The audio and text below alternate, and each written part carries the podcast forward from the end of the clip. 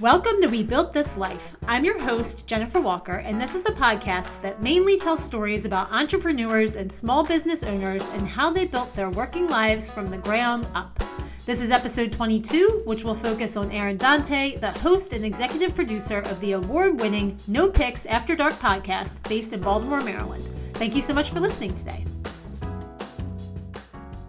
Hi, welcome to episode 22. I am really excited about this episode. Aaron Dante is like the podcast king in Baltimore, I would say. I feel like when you're talking about Baltimore podcasts, his is the name that you hear. His show, No Pix After Dark, focuses on telling positive stories, mainly out of Baltimore, but I know his audience also extends to DC, California, New York, and more. He has 189 episodes as of the time I'm recording this intro. 189 episodes, and that is just since 2019. That's when he started his podcast, which I can tell you is amazing to reach that number in three and a half years. He has accomplished a lot more than that, though. He is also a three time winner for Best Podcast and the Baltimore Sun's Reader's Choice Awards, and he has sponsors. You'll hear me say this on this episode when I'm talking to Aaron during our conversation, but I feel like this is a big thing for podcasters when you can get a sponsor. And Aaron has seven of them, most, if not all, of which are based in Baltimore. If you're local to Baltimore, you'll recognize a lot of these names.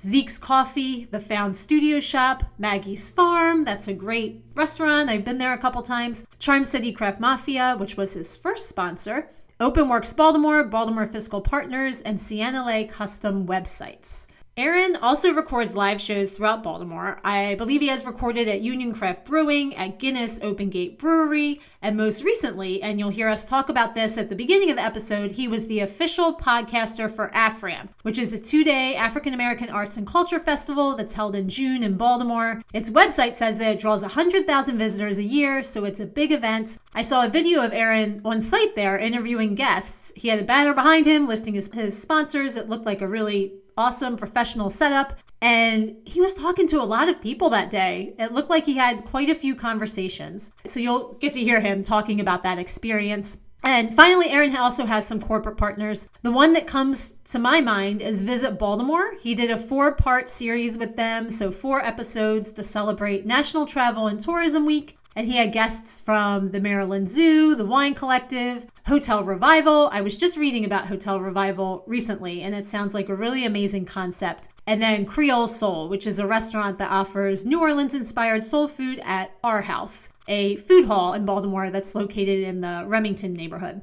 So I tell you all this just to show how much Aaron has accomplished through podcasting. And I know a lot of people in the world have podcasts, so it's kind of to show what is possible that you can achieve big things through your show but Aaron has also put in the work, right? Almost 200 episodes in three and a half years means he is putting in the time to be consistent and to create an amazing show for his community. So, in this episode, Aaron will talk about how No Pix After Dark came to be, of course, the process behind how he puts his episodes together, which is really interesting to hear. We'll talk about time management. So, Aaron also has a day job and he has two young kids. So he will talk about making time for the show and about boundaries. He'll talk about getting that first sponsor, the episodes he's done that have had the biggest impact on him, what is coming up next for the No Pix After Dark podcast. I hesitate to say this a little bit because I don't know if his merchandise is still going to be available when this episode goes live, but right now he is selling t shirts on his website to celebrate his third Reader's Choice Award with the Baltimore Sun in three years. So, three consecutive awards for Best Podcast. So, I will link to those t shirts in the show notes if they are still available. And I have one of his t shirts that he sold in a previous run. They're really nice and soft and a great quality. I also want to share a little bit about the evolution of No Pix After Dark, which I think is really interesting. From what I can tell, when he first started out, he had guests on who showcased all the personal stories that people have that never get told. So I listened to one episode that is going way back to episode two, where his friend Emily was talking about her multiple sclerosis diagnosis. Episode five was about a woman who was dating in her 50s. So it was focused on these really great stories that often don't have an outlet that can be really helpful to other people. And then you'll hear Aaron talk on this episode about how his podcast focus shifted to Baltimore, to focusing on the people and the stories in Baltimore And also, it seems to be maybe a little bit of uh, more of a focus on career. Today, he interviews some big names who have had a lot of professional success.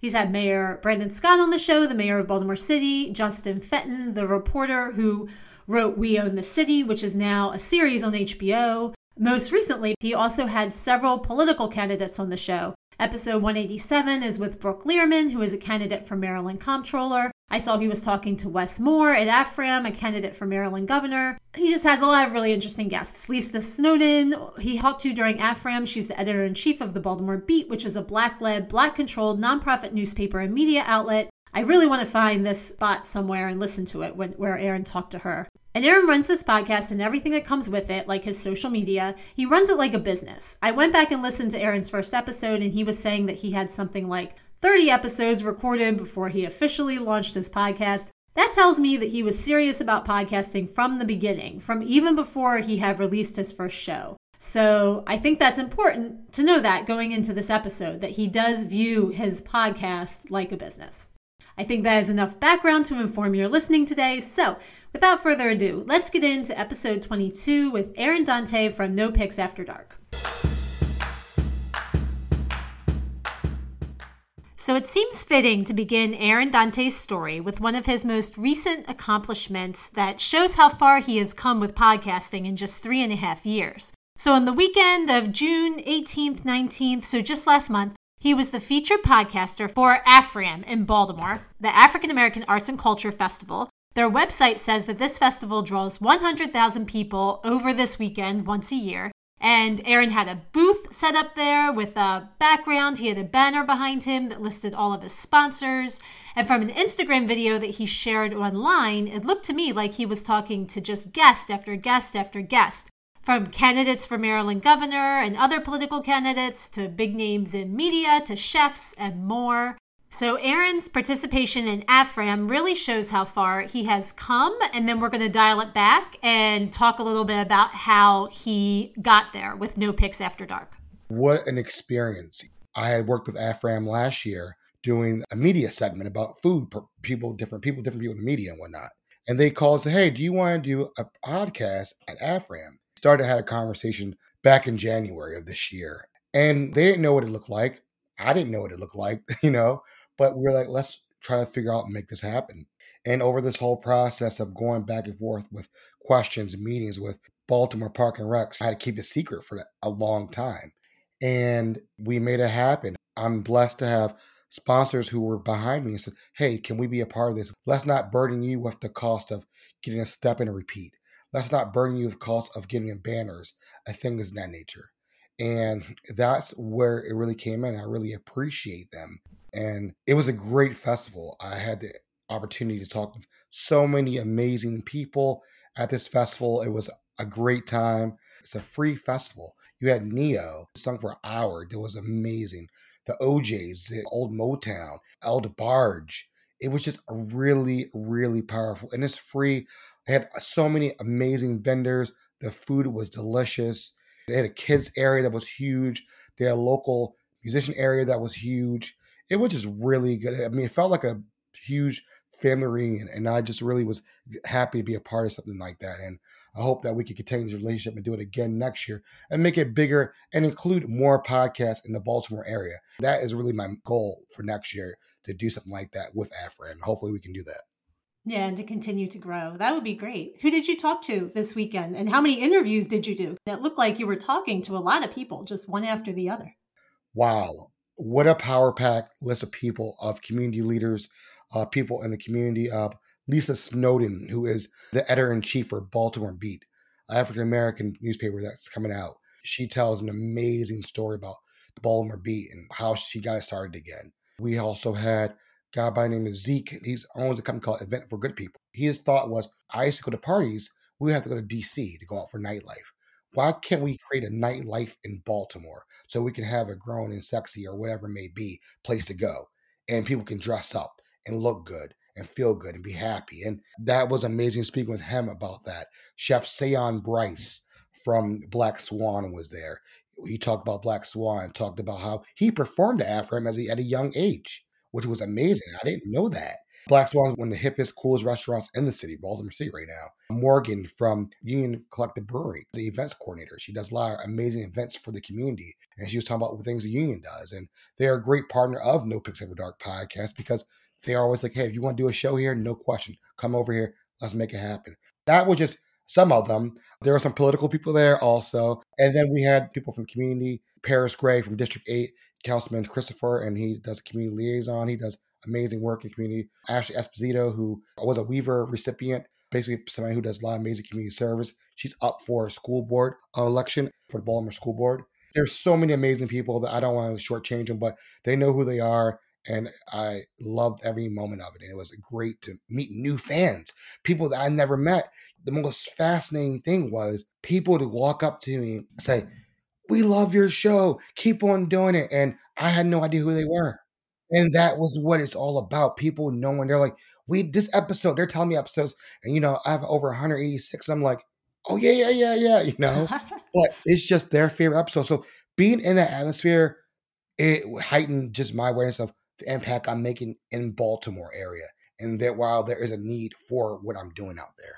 Yes, yes. That must be really exciting to meet people and hear that they're listening to what you put out there, they're connecting to it. Yes, it's an amazing feeling, and uh, you know, it's a blessing just to be a part of something like that. And now doing it this year and talking with the officials, we know we can do next year and do a little bit, you know, improve each year. So hopefully we can do something really great. And you know, these are type of things where Artscape can do the same thing. There's so much talent in the podcast space in Baltimore, like yourself. You have a great podcast. I'm very excited and honored to be on your show. So thank you so much. That is so kind. Thank you. I really appreciate that. And I am so excited to have you here. And I, before we dive into talking more about your podcast, because I really want to hear more about how No Pix After Dark came to be, I'd love to hear more about you. And I have a little story to go along with this about a year ago, I listened to an interview you did. I think it was called the More You Grow podcast. The name might have changed now, but it was a great episode. And you mentioned on it that you're a very social person, but a very private person. And that stuck out to me because I'm the exact opposite of that but also because I was thinking, yeah, I, I listen to your podcast. You're active on social media. I see you post there, but I guess I don't know maybe as much about your background. So I'd love to hear, like, where'd you grow up? What's your career background? Were you interested in storytelling as a kid? Just whatever you're willing to share up until you started the No Pix After Dark podcast, I think in 2019. Is that right? Yes, ma'am. Yeah, it's funny you say that. I am totally that way. I'm very private for a reason. There is the business, there's a brand of No Pix and then I have kids, I have a family. And those are type of things where you want to separate them quickly. People have said, put your kids on social media and you'll get the 100 likes. And it's like, no, I'm not selling my kids uh, down the river for some no pics. You know, you, there's things you hear all the time. A little bit about me. Wow. I don't really get into a lot about me. So it's kind of refreshing to talk a little bit about me because I talk. You're always talking to other people. Yeah. Yeah. So, well, I'm going to give you an exclusive right now. I'm actually starting a Patreon page that's going to be more about me anything else. That's amazing. I've had over a 100 requests of people ask me, we want to know more about you. So you, it's a fascinating question that you you brought because that's what I'm working on behind the scenes now. Is a Patreon page of me really being unscripted, just being who I am. So that's another side that you'll see of me, which I'm very excited to show people. But get a little bit about me, you know, I'm originally from Baltimore, Maryland, and I moved away at a younger age to Ohio, Youngstown, Ohio, my dad had jobs that put him different places and whatnot. And he wasn't in the military, nothing like that, but just different places. And he was doing things that people weren't doing back in the day that I didn't know many black people did, like just hopping from job to job, going to different states, moving to their family. And that really shaped me. My dad had eight brothers and three sisters. And one thing was really big to me is family and storytelling. My uncles could tell you the most amazing story, and it could be a total lie, but everybody would sit there and be like just sitting there waiting for the, the next word coming out their mouths. And I grew up in that culture of storytelling. So you didn't know you had it until you start doing it. And it was already taught year in, year out. We moved to Ohio, then we left there and went to Dallas, Texas, live in Dallas, Texas, where when people say, How are you a Cowboys fan? I live there. So, and then from there, I moved to Syracuse, New York, and I ended up going to college there. Got out of college, moved to New Jersey, lived on Jersey Shore two or three years with my job. And then my job brought me back down to Baltimore. And I've lived here since. And I like my job, I was traveling for my job. And I lived in Virginia for like two and a half, three years out of a hotel. All these things have just built stories of what I've done and thing as I've seen. To connect the No After Dark podcast, here's the connection. So, and when I got out of college, I'm gonna tell my age right now, was 2003. And what happened was we used to throw a party called the End of Summer Party. And that was like, you know, all of my college friends from Syracuse, friends from Colorado, Miami, different colleges would all meet up in New York City. And we would just go full blast because we were young. We didn't know. And we were just like, let's just have a good time, see each other, and just have a great weekend. I was one of the leaders of this party. So it was three of us. And it was basically a theme on let's all hang out for a weekend because we miss each other and let's do something like that. So it'd be like a girls' weekend, guys' weekend, but it'd be like we all are joining together again. I would have people fly in from New York, LA, Miami, upstate New York. And then what happened, it got bigger because they invited their friends. They invited their friends. And just, I mean, one year we had close to a thousand people. And it was really a family affair. My parents would come over. My dad would be so happy to hang out and cook on the grill all day. It was just a really great feeling seeing so many amazing people. And we had New York for four years. We had one year on Jersey Shore. We had one year in Philadelphia, and then the rest of the years were in Baltimore City. And we came up with the name. Something happened, and I was like, "Well, let's just do a thing where it's no pix after dark." That's a theme every year. It's named the party. That party went on for ten years straight, and that's where the audience came. The audience was already built. It would just change the name over to the podcast. So when I announced that I was doing a podcast and that was the name of it, I had probably over like 15 text messages within the first five minutes. Like, you're not gonna tell stories that happened when we did it. Like, nah, it's not those podcasts. And so now it was just more so for my son. I want my son to remember his dad has some amazing people that he's known in his life. People that his dad know that went through trials and tribulations.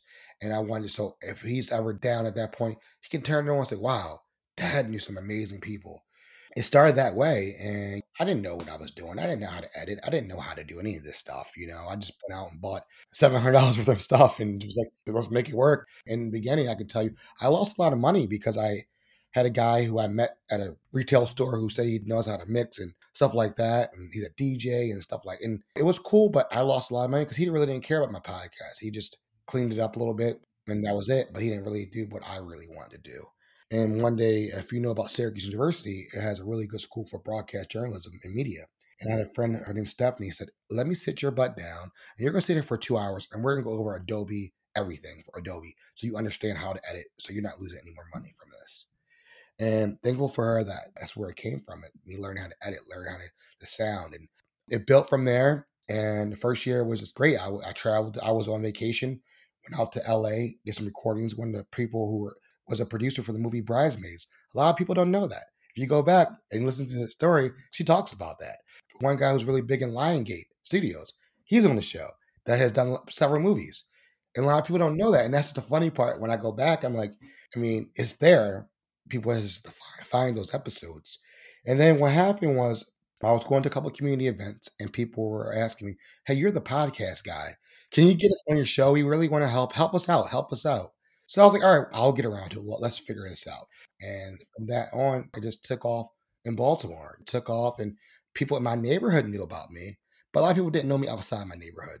Then that's when the pandemic happened in 2020, and it was such ironic. I had my friend help me build a website. She built the website, Sienna, and she was like, let's drop it in March or April or whatever. And the pandemic happened in March, and literally we dropped the website like the week of the pandemic when everybody was home and it was just perfect timing for everything. And the running joke is for the first ball, best of Baltimore, the Baltimore Sun, my coworkers where I work at full time, as a joke, they're like, "Oh, let's put you in for a nomination for best of Baltimore for uh, Baltimore Sun for a podcast." It started as a running joke, and it's morphed into something else. So here we are now. I love that your parents were a part of that original party that led to the podcast. And you must have met so many great people who have so many stories to share as part of that.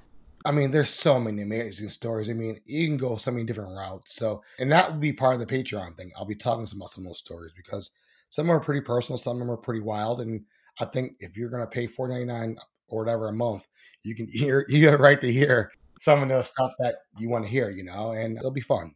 I've heard people say that about Patreon because it makes it a smaller community and that they trust it a little bit more to share some of those more private stories that maybe you don't want to put on Instagram or your podcast where anybody could hear them. Well, you know, it's funny. I, I always tell people I can't stay on social media before I was on this podcast, I was off Facebook for five or six years. It's too much work. It's like a full time job. so, so it goes back to your point. You're like, I'm a public but private person. That's that. There, there, there you go. Yeah, yeah. Tell me about your first episode. What you were thinking, what you were feeling, what you were talking about. I listened to it, and I think it was sort of uh, an intro episode telling what you had coming up for the show. But how were you feeling putting it out there? So the intro episode was with one of my good friends, Garrett Arwa. I've known him since 2000, 1999, actually, from Syracuse. So it was easy, like having a conversation. He was a broadcast journalist major. He worked on major like campaigns and stuff like that. So having him do an intro interview with me was a natural fit. You know, I didn't know where this was going. I just wanted to tell people about a little bit about me and a little bit about where I was going. And you think you know where you're going, but you really don't know where you're going at that point.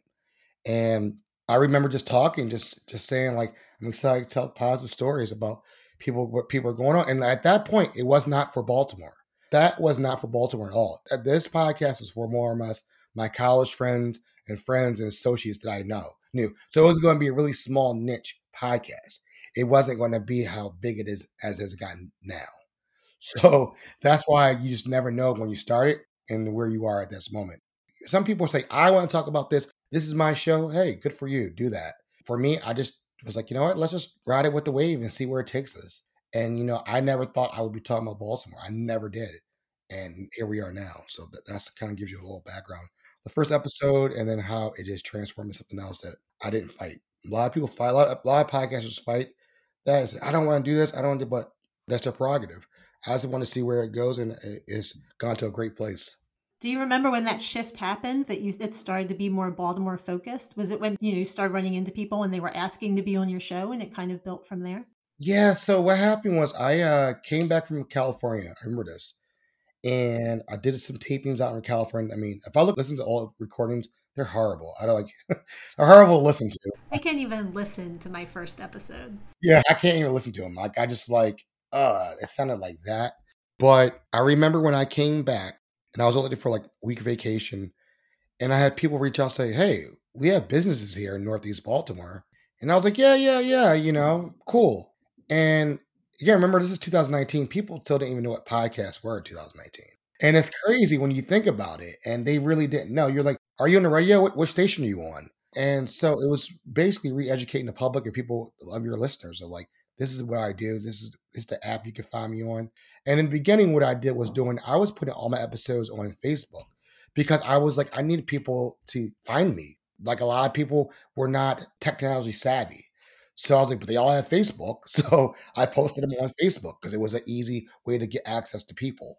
And then what happened was the Hamilton Lauraville Business Association reached out to, hey, come on, like we really need local places. And I remember uh, my first local interview was, well, I had some other local interviews, but they were friends. But first business was Sugar, and it's an adult store in Hampden. And I remember I interviewed with Jack, who's the owner, and she was awesome. She's like, you have something. And after that, I interviewed with a comedian named Abby Mello. So we and her go way back. We do a lot of work together. And I did that with her. And then I did another one with Megan Knight, who is the anchor for WMAR TV, the morning show. She and her friend Siobhan, who is a producer for WMAR, they both came on my show. So that's when hyper local started happening. And it was really a good fit. And then people were like, oh, can we do this? Can we do this? And at that point, I was like, all right, where is this going? This wasn't this wasn't my vision. But I said, how can I expand my audience? You know, they say you do the same way over and over again, and expect different results. And I was like, let's try something new, open my horizon, open my brain, and figure things out. And when I started opening them up to different people, the Baltimore audience got bigger and bigger. For a while, my biggest audience when I first started was only it was like New York, PA, Jersey, and California. And then Baltimore came along midway through 2019.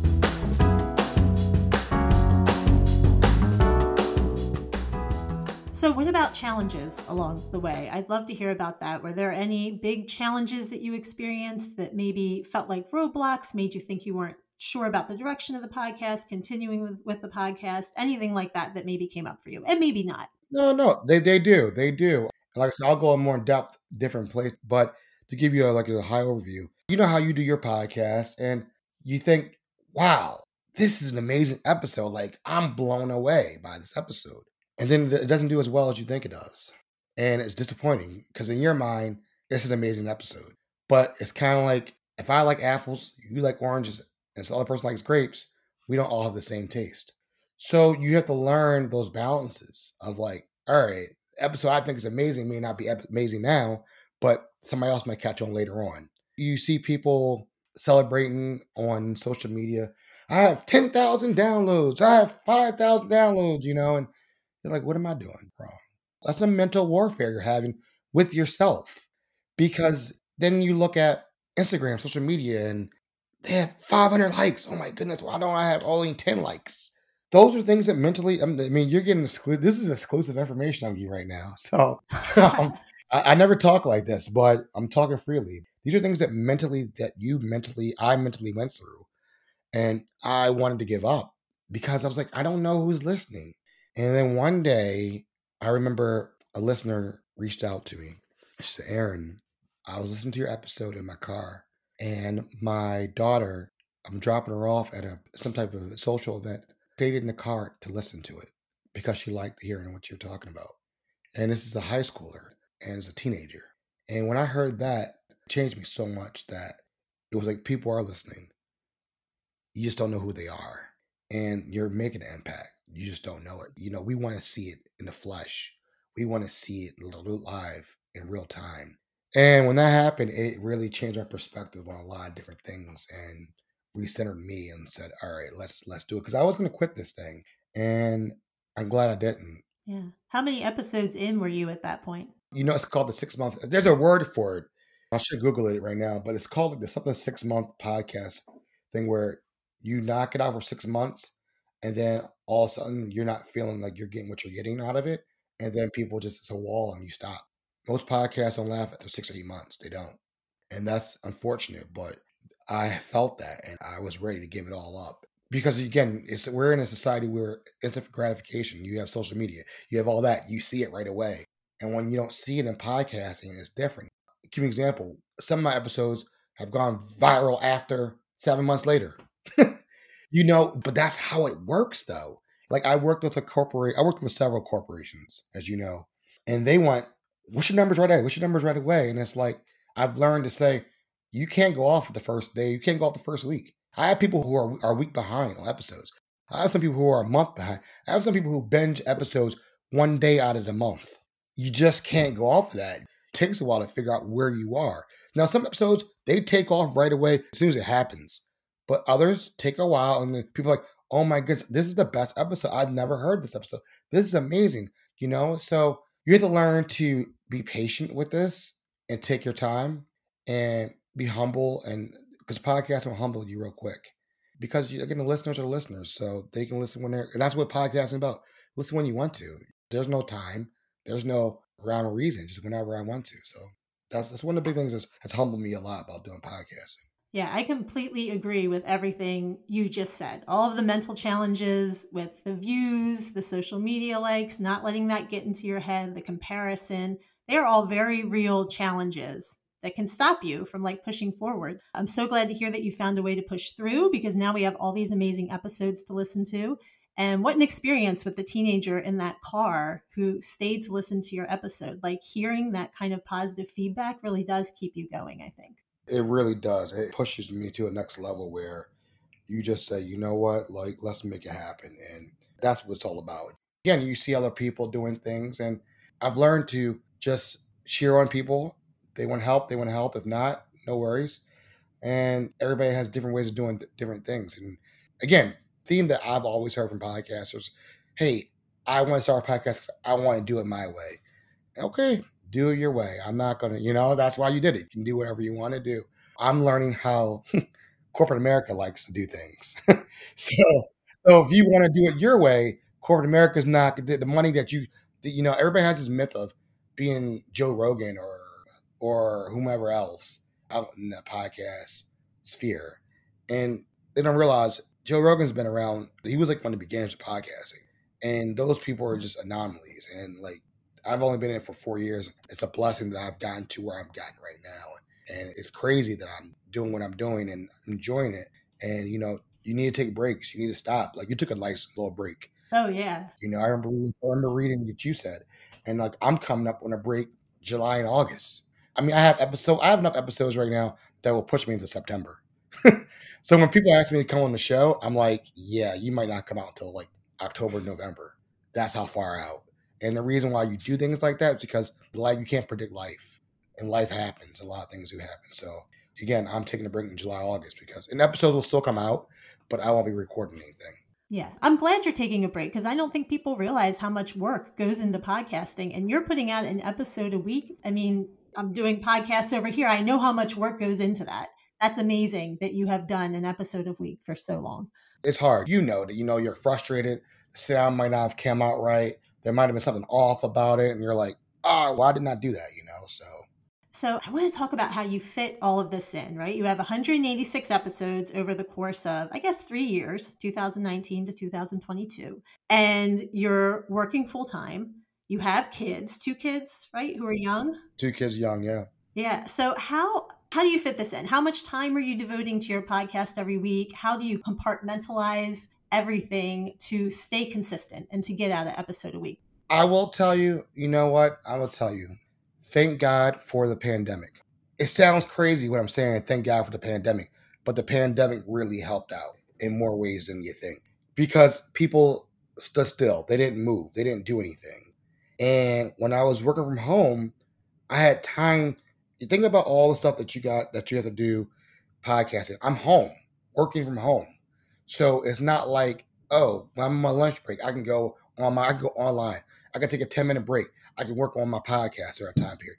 But I'm home. I'm not driving nowhere. I'm not going anywhere because I have a studio now. I have a studio now, but I'm not going nowhere. And then thank goodness for Zencastr and StreamYard and Zoom and all that stuff because you could communicate with people much easier without going to see them in person. So all those things factored in. So during the pandemic was much easier because you can get a hold of people and people weren't going anywhere. So that was easier when coming out of the pandemic, I mean, we're still in the pandemic, but coming out of it a little bit here and there, it's a lot harder now. I can tell you, it's a lot harder. I don't record on the weekends. I spend time with my family.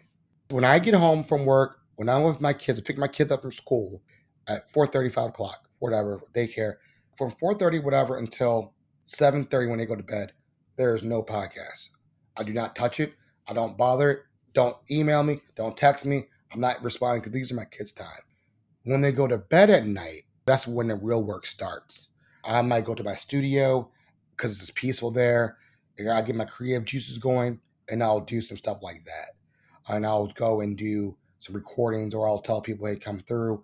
There's certain days that I will do recordings on at evenings, and I can do it, but I just it's all about the boundaries and when you can you can't. I'm not doing it recording Tuesday, Wednesday, Thursday. It's not happening.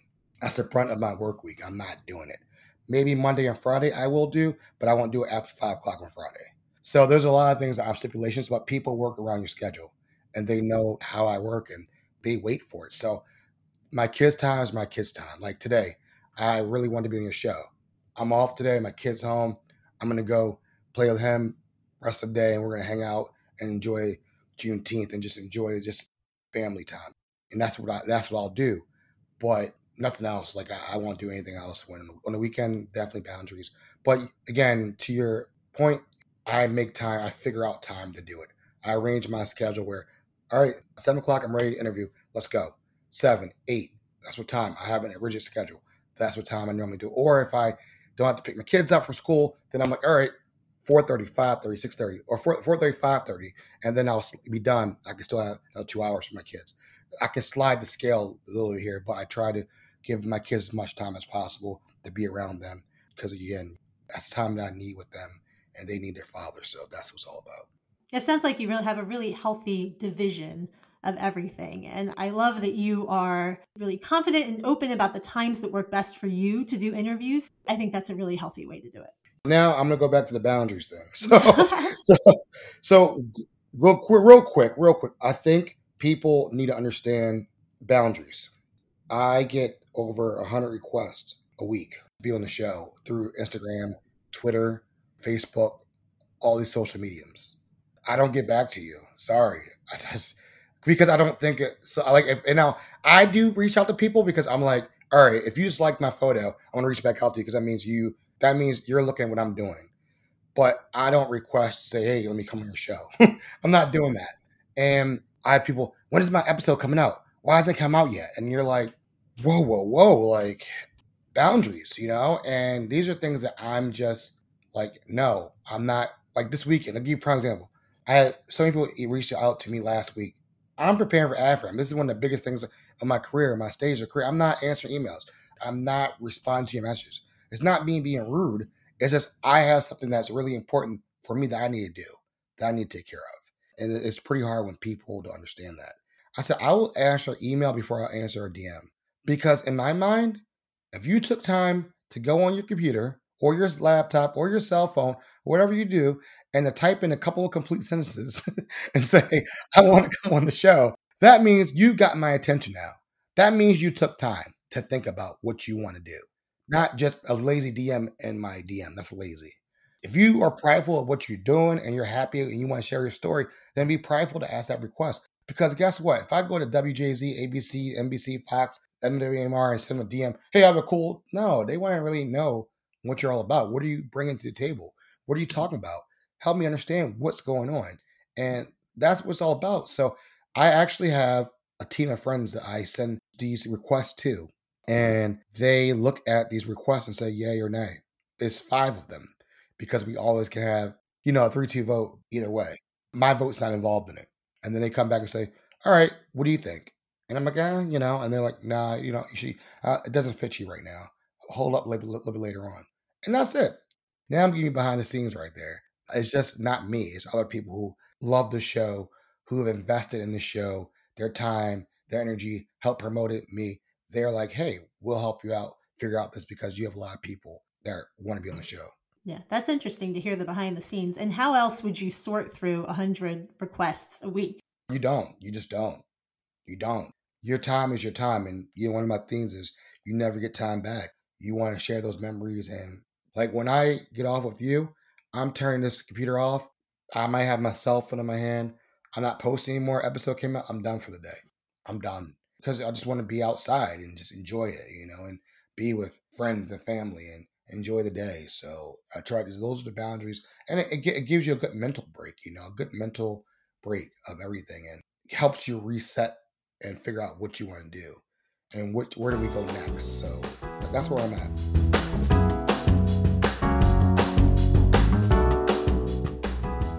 So before Aaron and I talked, I asked him to share some of his not favorite episodes, but the episodes that he's done that have had the most impact on him. You know, maybe there was a conversation he still thinks about, or something that somebody said that really stuck with him. And Aaron's going to talk about that in a minute, but I wanted to interject here and share some of my favorite episodes because Aaron kind of goes back in his history to some of his earlier episodes and the ones I'm going to mention are a little bit later. They came out more recently. So it'll give you a nice flavor for the variety of episodes that Aaron has come out with on No Pix After Dark over the last several years that he's had the podcast. The first one that comes to mind when I think about my favorite No Pix After Dark episodes is episode 178 with Ashish Alfred. He is the owner of Duck Duck Goose and No Way Rose. I just thought he was really candid. And Aaron asked Ashish this question about why does the whole group need to be there at a restaurant before everyone can be seated, right? It's probably not a question I would have thought to ask, but Ashish gave a really great answer that gave some insight into everything that goes into running a restaurant and all the people you are accountable to as an owner and our role as guests in the restaurant and how we can support that. Let's see. When I think about all the episodes of Aaron's that I've listened to, and I haven't I haven't listened to all of them by any stretch because there are so many, but I've listened to a good number. This is the episode that really sticks with me. I enjoyed the Justin Fenton episode, episode 182. It's just endlessly fascinating to me to hear about people who work in journalism and media and how they do what they do. I really liked episode 108 with Laura Wexler and Jessica Henkin from the Stoop Storytelling series. Episode 105 with Aaron Joseph and Ezra Allen, the owners of King Collective, which is a company that focuses on making handcrafted mixers. I thought Aaron had a really great question in this episode where he asked, he said, You know, you all had good jobs within the hospitality industry and you left that to be entrepreneurs, and didn't that seem like a risk? So it's interesting to hear their answer. And even more recently, episode 185 with Unique Robinson and Kenneth Morrison talking about Pride Week in Baltimore I think I say this on the episode, but I had no idea that there were so many great events associated with Pride. So it was really interesting to learn more about what goes on in Baltimore during Pride Week. Now let's hear what episodes have had the most impact on Aaron. I always go back to I had an episode with my mom. I couldn't tell you what episode number it is. It either came out 2019 October or November, National Breast Cancer Awareness Month, and my mom and I we told a story about my mom how I was in college and she had breast cancer and I was my senior of college and they wanted me to graduate and they didn't want me to have any distractions. So they purposely did not tell me that she had cancer all the way through my senior of college because they wanted me to graduate from college. I, I think about that to this day. That what sacrifices my mom, my, my mom made so I wouldn't know that she was very sick. That sticks with me. Another one during that same time period was with uh, a couple who talked about going through adoption process in Baltimore City. So she admitted that she miscarried twice. And it was gut wrenching to hear that. It was just really gut wrenching to hear that story. So it was 2019, around October, November. There's some hard hitting episodes in there that people really just listen to. Because those are original ones, and you just, those stick out a lot. Episode 084, that was with Rebekah Jones, a whistleblower in Florida, and she went against Ron DeSantis. She was on CNN almost every week, NBC, talking about how she made a data chart for COVID, and the state of Florida was reporting it incorrectly. And that was a really big episode. So that that was another big one that sticks out to me. Another one that was that went viral. Viral was Aaron. I have COVID, and it was a friend that I had just hung out with, not even like two weeks ago, and she was one of the first people that I knew personally who had COVID. And this is right when COVID came out, like when it really was on the scene. And that episode went viral because people didn't know about that. That was in 2020, that episode. Recent episodes, I mean, I think they're too recent for me. So I kind of like still fresh, but those old ones really, really hit home to me because one was really opening myself up. So people can learn a lot more about me back then, about me and my mom. And then the one with like going through adoption process. Uh, oh, another one was the new era of black podcasters. That was episode 90. That was a really good episode with other black podcasters in the industry. Here's a good one. The camera always eats first. That's with Charm City Table Simone. She's one of the biggest food bloggers in the city right now, and probably in Maryland. And I interviewed her before and she blew up. And that was in 2000. That was episode 79. And nobody really knew who she was that. She knew who she was, but they didn't know who she was. Another impactful one is episode 76 and 77. No Pix After Dark Roundtable, part one and two. And that was us sitting down talking about us after the George Floyd incident. So that was very, very powerful. Learning about how four different people were not that much different at all. We just come from different backgrounds. But we all want to achieve the same goal, you know? So that was really, really another good episode. The episode I was talking about was episode 35 with my mom, starting the family episode 36, and then me talking about family and fatherhood 37. So there's some hard. So if people really want to know about me, if you go to that first season, you'll hear a lot more about me than anything. So it sounds like the personal and emotional stories are a lot of the ones that stick with you, and your episodes are really in line with things that are happening currently in the news. You talked about George Floyd, about COVID. I just listened to an episode you did about Baltimore Pride. I had no idea there were so many events surrounding Pride in Baltimore. So it's really in line with kind of what's happening in current events. Yeah, you know, my cousin, I love him to death, Demetrius. He lives in Arizona. He's just helped design a lot of my stuff. And when I planned this, I mean, this was strategic how I planned everything. People don't understand, like, you, to be successful, you need to lean on other people. You need other friends. You need other voices in the room that can say, hey, maybe this doesn't make sense. Maybe you go this way. Maybe you go this route. And it gives a good thinking session. It can be like a 20 minute conversation, but it can change the way you see things. You may view it in one lens, but they can see in a different lens. And he said, if it's a holiday, you better do a holiday episode. If it's about Juneteenth, it better be about Juneteenth. If it's about July 4th, it better be episode about July 4th. That's what retail does. Why wouldn't I follow that? So those are type of things I always look at and I try to figure out how it makes sense and brand myself along with that. And that's just branding. You know, this doesn't happen overnight. Again, a lot of podcasters in Baltimore are doing a great job. I love what they're doing. I listen to a lot more podcasts than people think. Like I know a lot more about what people are talking about. Like I remember listening to you a long time ago. You did a Zoe Candle episode. Yeah. And you did one with Kombucha, Tortuga Kombucha. And I remember those episodes about you. So you know what I mean? Like, yeah, that's a long time ago. I knew exactly who you were. I liked how you sounded. I thought you were very well thought out. And I really liked your episode. I like your pod. I was upset, kind of sad that you left, but I understood when you explained it.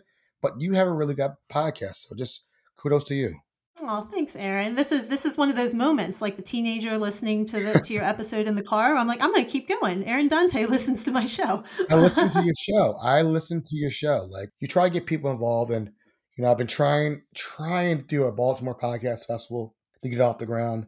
But again, like we talked about, your bandwidth can be only so much. I have a venue already ready. I have people who are like, when you're ready to go, let us know. Let's go videographer who will stream on YouTube not even going to charge me because they're getting exposure. Let's do it. I still have the bandwidth for it. you know, like yeah, you I mean, something like that is hard to plan. It's hard to plan, and you want to get the right mix of people there. You want to get people who can speak because here's the thing: anybody can speak in front of a computer like you and I are speaking, but can they speak in front of the audience? It's a whole different shebang. That's a whole different thing. And can you keep a conversation and entertain people? So but yeah, I listen to your show. Trust me. I like it. Keep on doing what you're doing. Oh, thanks, Aaron. Well, I want to ask you about whenever I listen to your episode, I notice a lot of times you mention you like to ask the harder questions on your show. You do it in a very friendly, conversational way. It never feels threatening. You really do it in the right way. I just want to give some examples of some things that you've asked that I thought have seemed like harder questions. And then I want to ask how you got to the point where you felt comfortable with that. So just recently, I was listening to the episode you did with, I think it was Laura Bankey from the National Aquarium. And you mentioned that people tell you the aquarium is too expensive, and you asked her to talk about that cost and what goes into it. And I looked it up before we talked, and we have a membership to the aquarium, but a one time visit is $40 per adult and $30 per kid. So I thought that was a really great, relevant question and a more difficult one to ask. And then another example from back in the archives, you did an episode with Kane Collective. I think it was episode 117. And all of them, or some of them, had worked in hospitality. They had great careers in hospitality. And you asked about the risk involved in leaving good careers like the ones they had for entrepreneurship. And did they worry about that? Were they scared of that? So it's one of those harder questions that people might be nervous to ask others because they're worried the person might be offended or whatever, but you do it so well. So if you could talk about how you prepare for your interviews and why it's important to you to ask more difficult questions and whether there was a learning curve. Did you have to get comfortable with that or was it pretty easy from the get go? You know, in the beginning, again, I'm driving blind. I have no idea what I'm doing. You know, I'm just like, hey, I can do a conversation. I know how to do storytelling. I know how to do that. But what happens is you start growing. And again, it goes back to what I said earlier. There was a community of good friends the friends that helped me review these things, they say, hey, how about you ask this question? How about you ask this question? And I can't take credit for me doing it all. It's just these are a community of people that are around you. Or what I do is I have a newsletter that goes out and I send to people, hey, I'm about to interview so and so. What do you think about this? I was supposed to interview all the candidates for the governor, and I actually just did it this past weekend. And things happen. And I remember I reached out to all my people, the hardcore 100 listeners, I call them. They critique me, which I love. And I tell them, hey, give me the questions that you, that you want to ask. Because then they feel like they're a part of the show now. They're invested in the show. You want people to feel like they're invested in this and you're not by yourself. So it has worked out well. The hard questions, they're not even hard. It takes a while, but people need to know. Like the aquarium, that's the running thing. It's expensive. Why do I want to go? The other day, when I was talking to the politicians, I said, there's 30% of people who are undecided. How are you gonna get these people? I'm undecided. I don't know. I don't know who I want. I said, if I could get a combination of all you guys, it'd be great. That's just being frank with you. And they laughed, they knew. And the funniest thing was, I'm not gonna say what candid because I'm not gonna give them their credit because they'll love the sound bites. But we did it live for a lot of people out there, a lot of people watching. And people walked up to me, hey, hey, how you doing? And five people were like, we're undecided. We have no idea who we're voting. And the person looked at me and said, Aaron, we just talked about this. Aaron, thank you. It was me telling the gospel, but they have to hear it from people. And here's the funny part mail in voting has already started. I normally do mail in voting. I don't even want to do it this year because I just don't know. And I have a lot of friends that are the same way. A lot of people listen. So those are questions you got to tell these people and say, this is how I feel, you know? But just, you know, asking people like, why'd you do this? What's your thought behind it? You know, Brandon Scott, I asked him same couple questions about crime. Why is crime? What's going on? These are questions that people want to know.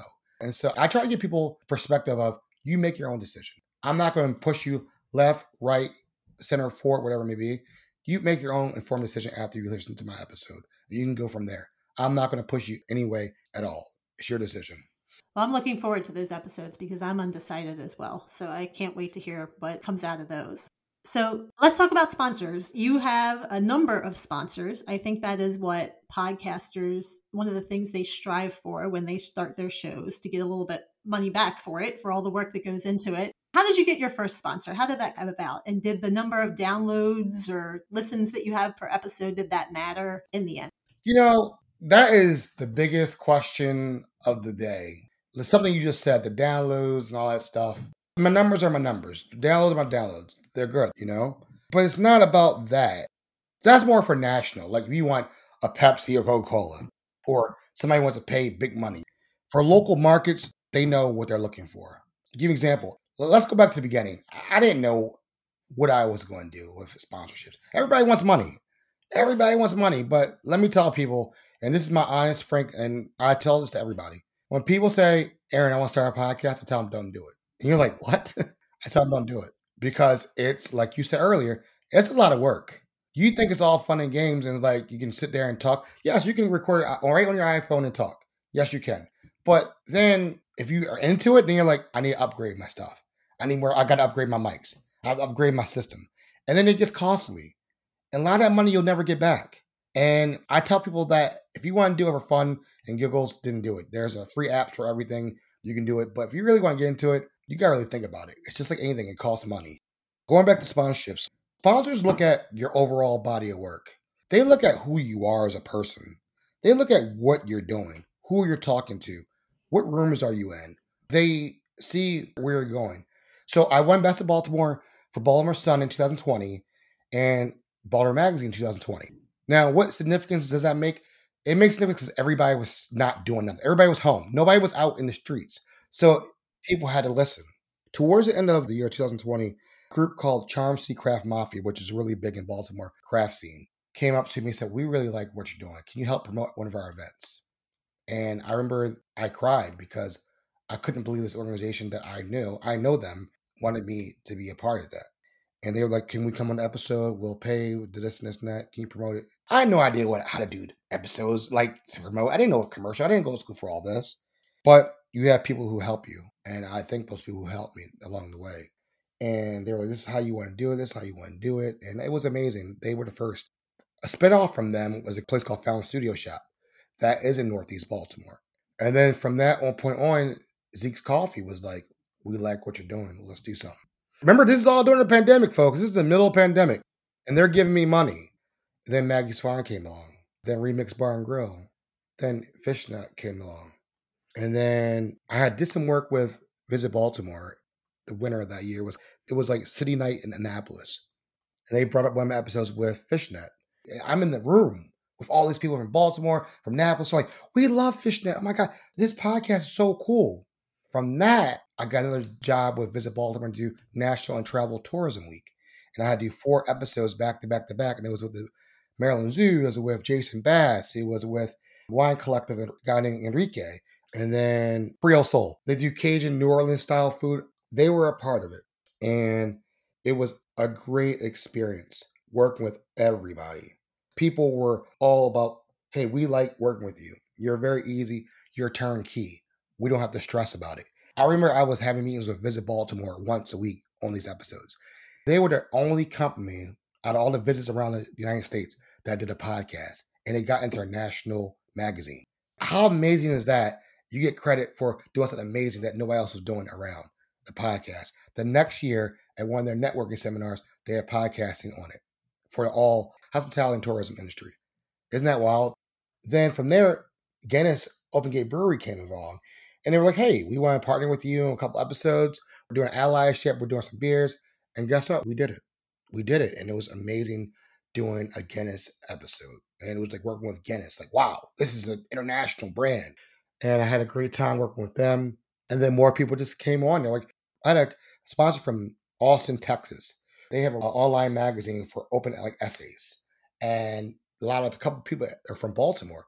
They called me like, we want to pay to sponsor you. put our shows, our episodes on your show for three months straight. How amazing is that? Like they found me. So these are the impacts that are making, and that's how these podcasts and that's how these things work out. I always tell people if they want to get a, a sponsorship, is build a relationship with people that you work with. Build a relationship with these industries. To build a relationship, you just don't go call a cold turkey and say, "This is what I need. This is my money." No, you build relationships, and as people will see on my page, all my sponsors help pay for a step and repeat for the background. Yeah, their names are there, but they were like, "Hey, we want to show that we really want to be with you, and we're here with you," and it's a beautiful thing. So it sounds like a lot of your growth has been very organic, but also you're putting in the work with being consistent, with going out and meeting people, with treating your podcast like a business almost, being professional about it, upgrading to new equipment, thinking about you know what your social media is going to look like. You're putting in all that work, but the growth has come from that. Yes, you're exactly right. It's organic. I say no to a lot of opportunities, and people are like, "You turned down money." Well, it doesn't fit. I view No Pix as a brand, and the brand doesn't like it. The brand doesn't fit the brand, then I won't do it. You know, when you're dealing with Visit Baltimore's, the Guinnesses, the United Ways, the Zeeks, there's something I'm working on in DC right now. They scour your Facebook, they scour all your social media. They want to know who they're going to give money to and who are you. And what I've learned is that social media is very tricky. Yeah, you say, well, I don't have as many followers. But then you're like, oh, you get 5,000 likes or you get 10,000 likes, but you don't get 10,000 downloads off this person that was on your show. So, give you an example. I have somebody who has 100,000 followers on social media, had them on the show. I didn't get 100,000 downloads. I didn't get 10,000 downloads. You see what I'm saying? So it's very skewed. So people need to understand like, just because they're hot, they're not that person. My most popular episodes are artists. They're, they're artists. They're people who people don't know about. Smig Art, she was one of my episodes, blew up. It was like one of the top episodes. And she's an artist that does stained glass. Her name is Sarah Smiggles. And it was a cool episode. And no video, it was just straight audio. Because everybody's like, YouTube, YouTube, YouTube. And I'm like, I don't have the bandwidth for this, folks. Like I don't have, and like the videos are great, but now I might start pulling back the videos. I did a whole run of videos because I wanted to test what's hidden, what's sticking, what makes sense. If this is what people want to do. And I'm finding again the audio is king or queen, whatever it may be. Audio blows it away. So, you know, you go back to it and you're like, maybe this may not be the way I want to go. So these are decisions that I go through in my mind. Like I'll think about it probably today, even though I'm all Like, eh, I don't know if I really want to do a video anymore. Because video costs money. So I'm losing money. You gotta look at everything. People like, you should keep with video, but no, you're not paying my bills. I have a studio now that I fully furnished. Somebody gotta pay that for the couch. Somebody has to pay for the rent, you know? That money could go to somewhere else. So till you walk in people's shoes, you don't know. But like with anything, I think people they really like you. They want to be with you. So, is there anything that you wish you knew when you started your podcast? You go back and think, "Oh, I wish I'd done that differently. I wish I knew to do that." I wish I knew on business side of things, just like anything else. Like it's like being a recording artist, an indie artist. You gotta understand the business. To tell you right now, I'm in a good, better space than I was. I have right now. I have a lawyer that looks over all my contracts. that makes sense, though. Yeah, I have a lot of contracts out here. When you're working with corporations, they have a lawyer that's going to give you a contract. You don't know how to read. I don't know how to read it. I have a monthly payment of a lawyer on retainer. So it goes deeper than what people think it is because there's contracts that are thrown all the time. I don't know the language. I know what I want. You know, I have for the first time at the festival, I did a writer, everything I needed before I could sign on to it, like an artist. Like I needed this, I needed this, I needed this before I was signed to do the project. Think about it. Like you're like a podcast that needs a writer. Like, yeah. Yeah, you're like you're getting a lot of information. You know what? I will tell you, I don't do a lot of I don't do a lot of interviews. Well, I feel honored that you came on for sure. I requested to come on. I know you're my first request, the first person who has ever requested to come on my show.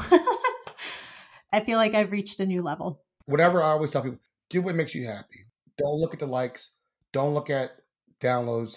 What makes you happy? Don't worry about all that. What makes you happy? What makes you thrive? That's what you should worry about. Everything else will come. It will come. I mean, now I'm in the place where somebody asked me the other day, are you having meetings with the decision makers or are you having meetings with the people who are blocking the door decision makers? I'm having meetings with decision makers now. People who are like, we make the yes or no decision. And that's a good feeling. That's a great feeling now. Couple years ago, no. I couldn't get a response. And now, if I do, the response comes back pretty quick. It's the hard work that pays off doing it, you know? I don't beg people to come on my show. I don't. I say, hey, do you want to come on? If you say no, cool. Yeah, that's good.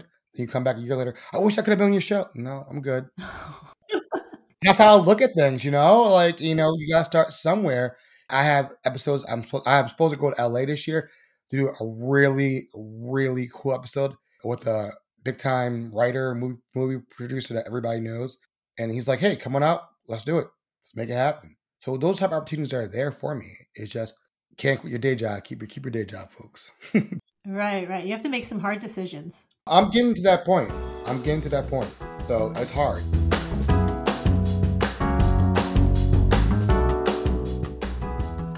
Said so many valuable things in here. Going along with what you were just saying, which is, you know, I found you to be so encouraging of other podcasters. I've always felt your support for my show. I know you do that for lots of podcasters who are out there. I was hoping you could talk a little bit about why you think it's important to support other podcasters, particularly in Baltimore. And I'd love it if you could also talk about the Charm City Media Collective, which is a group that you founded to support and encourage other podcasters.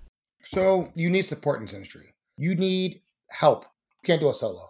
What a lot of these corporations want is they want collectives. They want to see how many people collectively have. So, for instance, if you are a podcaster and you're a collective of different podcasts, and say if you have 10 of them, you guys equal out to 50,000 downloads a month or something like that. They're more willing to take you on as a client than you going solo. And that's one thing that I've heard over and over and over again. That they're looking for collectives because it's kind of like, oh, well, pick and choose the ones out there, but as a whole, everybody will get to something like that. So I've heard that many times of collectives. You try to encourage people. I mean, I had 10 people at the festival who were like, I'm starting a podcast. I, I, or I met a guy who was from South Carolina. It was so random. And he's like, I want to do a podcast. I met a girl who was from Massachusetts at this festival. Hey, Aaron, you're the podcast person. I need to talk to you because people want to know. And that's why it was so important for us to do it at AFRAM because representation matters. And to see somebody look like me doing something in a space that is just unique and different, people look up to that. And they're like, how can we join? How can we help out? And you know, I'm still trying to find my way on this. You know, I'm not, I don't know the answers. I don't know you know, and there are people who have bigger episodes.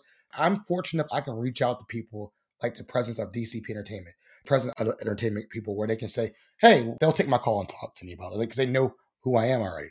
I had a good relationship with president of WYPR, you know, LaFontaine. Oliver, great guy, gave me advice on things. So you have those people who they know who you are and they're willing to help out and wherever you want, you know, they'll answer that phone call. And that's what it's all about, you know. I mean, I was just talking to Pamela Wood from the banner, just infecting from the banner, you know. They're like, hey, you know, we love your show. We just met. That's amazing when people hear it. So how can you, you grow? You try to encourage other podcasters, encourage people come out. I have festival. I have people that would love to from Baltimore. I have people from New York. I have people from other places that would come and do this in a heartbeat because they want to be a part of something. The Charm City Collective, to go to that, right now we are still going, but we lost a lot of people. We lost a lot of people when the pandemic subsided because we outside again, you know. People are back outside, they're doing things. So and they still and these people had amazing shows. So we lost a lot of people. Just this is just how things go. There are still some members on there that are still going strong. Again, the bandwidth. It goes back to the bandwidth I was talking about. How much do you have? And on the co-founders, he left and went to a different collective, which good for him. You know, it is what it is. You know, and it's all about what you want to put into it. I have a website for that collective ready to go live any second if I run to. The infrastructure is there, but what we're trying to do going forward is let's get the right fits. Let's get the people who want to be doing this like kind of like you said, consistency is key. When you do a podcast, consistency is key. When the sponsors are looking at you, they want to know is your are you consistent? Are you consistently put episodes out? Not just I'm throwing 15 episodes and hoping one slaps. No, you can't do that. You got to be consistent and be thorough and make sure it's a good interview. Make sure people are doing things the right way. So it's funny. I've been going back and forth. I have over 10 podcasters who want to be a part of the collective now. And I just don't have the time to sit down and do that. But it's still going strong, and you'll see something coming very soon. Because again, during that month of July, August, I have time to really understand things, and that's why I'm taking that time off to really look at everything as a whole and say, all right, who wants to do it? My thing is, I sit down have coffee with you. That's my thing. And I sit down and figure out, does it make sense? So that's a little bit about the collective. And one thing I want to say is, podcasters, whatever you do, go into it as a game plan. Like kind of like this episode. This is freestyle, flowing. This is an amazing episode. You are hitting all the good questions. Have the questions lined up. Have them out there for the people so they go. I had somebody the other day who I wanted to do a collaboration with, and they just sent me a media invite, and I don't, I've never met them, never, never, never spoken to them. I don't know anything about them. I'm like, I'm not going to do an interview if I don't know anything about you. I have a brand. Like, I don't know who you. I don't know what you're going. to Like, I've heard your episodes, but I don't know which angle are you coming from here. So learn your audience, learn who you're going. Don't jump on everybody's episode. Don't jump on everybody's podcast. If it doesn't make sense, don't do it. I know people want exposure, but if it doesn't make sense, don't do it. That's good advice. Finding the right fit. That's important on so many levels. So, what's next for No Pix After Dark? You dropped a few things. You're going out to LA to interview someone who's going to be big. The episodes about the governor, the candidates for governor in Maryland. Patreon. When's that going to come out? Oh, so there you, so there you go. I, I can't give you that. I can't give. No, too much of an exclusive. yeah, that's that. That's a whole episode that's coming out. I have an actual really cool episode coming out with that video with a special guest newscaster that's going to actually it's going to come out with all that. It's going to be an episode. It's going to be like that's going to be a cool one. But I can't tell you when that's dropping. But the infrastructure is already set and ready to go with videos and with interviews. Stuff's already been talked about. But it's coming. The new season's going to start in September. The new season's going to be nothing but fire. I can tell you that right now. It's going to be fire. I mean, I'm excited about episode number one because it's the unexpected. It's something that people will be like, how did he get this interview? And why didn't he ask that certain question? But sometimes you got to understand how the game works. So I'm excited for the episode. And the whole episode might be on Patreon, actually. That's how crazy this episode is. It's, it's like it's like a crazy episode where you're gonna be like, I have to listen to this. Wow. Well, I'm intrigued. like this person's very controversial. Like when I mean controversial, very. And when I tell the backstory about it, then you'll be like, how I got the interview. You're gonna be like, wow. So that's that's a big one. I'm gonna have Easy Jackson, the rapper that's really big in Baltimore, coming on. Lisa Snowden, her and I might be doing some stuff with Baltimore Beat, with podcasting stuff like that for next season. There's a lot of couple collaborations from DC that you'll be seeing in coming out in September. I'm expanding a little bit outside of Baltimore. Baltimore, I'm not forgetting about it. I'm not ne- neglecting it. I'll be doing some more, a little bit more live shows out in Baltimore County. Some things I'm working on with them, out some businesses out there I'm working on, and I'll be doing a little bit more DC stuff. And the new season starts September. All right, so I really want to thank Aaron Dante from No Pix After Dark for talking with me on today's episode. We talked on what was a family day for him, so I really appreciate that he made time for this conversation. I always like to end these podcast episodes with a few takeaways, the things that are sticking with me from the episode at hand. And the first thing that sticks out to me from Aaron's episode is how he compartmentalizes his time. I think he has a really good model that could be an inspiration for anyone who is working on something like a side hustle, a part time business, even a creative endeavor, just anything you're doing in addition to other commitments like full time jobs, part time jobs, parenting, etc. The way he divides his time is that he has times for his consultant work, his day job work. He has time for family in the evenings, and then he works on the podcast at night. And it sounds to me like he interviews people in the evening, which I thought was interesting. He sticks to his time frame, so he has boundaries as to when he does interviews, etc. So that having this No Pix After Dark podcast works within his life. So I think that's really good advice. Also, the fact that Aaron runs his podcast like a business. You will not see photos of his kids on his podcast Instagram page. He focuses on everything that is going on with the podcast there, and that's it. So I see a lot of people who have businesses talk about personal things and stories, which go away. You know, they're not permanent. And then they focus on their business on the grid, which is another interesting approach. But just this idea of thinking about the the image that you're putting out there on on social media and how it will impact your long-term goals i think is just something i'm thinking about after this conversation And finally, the fact that Aaron's podcast evolved organically, I find to be really inspiring. He didn't start out with big plans of having his show grow like it has. He was telling great stories about his friends. And just by being consistent and committed and putting out great work, people started to notice and his show started to grow. And I think that should be comforting to hear how things can evolve organically just by being committed and showing up and sticking with your project. And even on top of that, the fact that Aaron had a moment when he was wondering if he should stick with his show. I think we all have this moment in podcasting. I'm sure many people have this moment in other endeavors. If you have a small business, you just hit a wall at a certain point, and maybe you're not getting a lot of feedback on what you're doing. Maybe you're not making a lot of sales. Maybe you're not sure if you're growing as fast as you should be. Just a moment where you're not sure if you can or should keep going. And then Aaron got this message from a mom and her teenage daughter who stayed in their car to listen to his show, and that gave him the push he needed to keep going, just to know that people were listening. But I think the key takeaway here is that even Aaron, with all of his accomplishments, had that moment. So just knowing that it's common and that it's possible to push to the other side of it and to even accomplish big things on the other side of it, I think that's inspiring.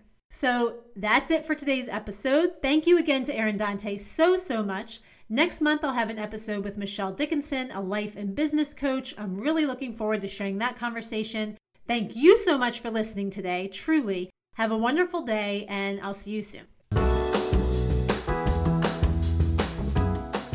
Thank you for listening today to We Built This Life. If you enjoyed the show or if you have constructive feedback, I would love it if you would leave a review on your favorite podcast player. You can also come say hi on Instagram. I'm at We Built This Life. And if you'd like to be a guest on the show, please get in touch. I would love to hear from you. Have an amazing day, and I'll see you soon.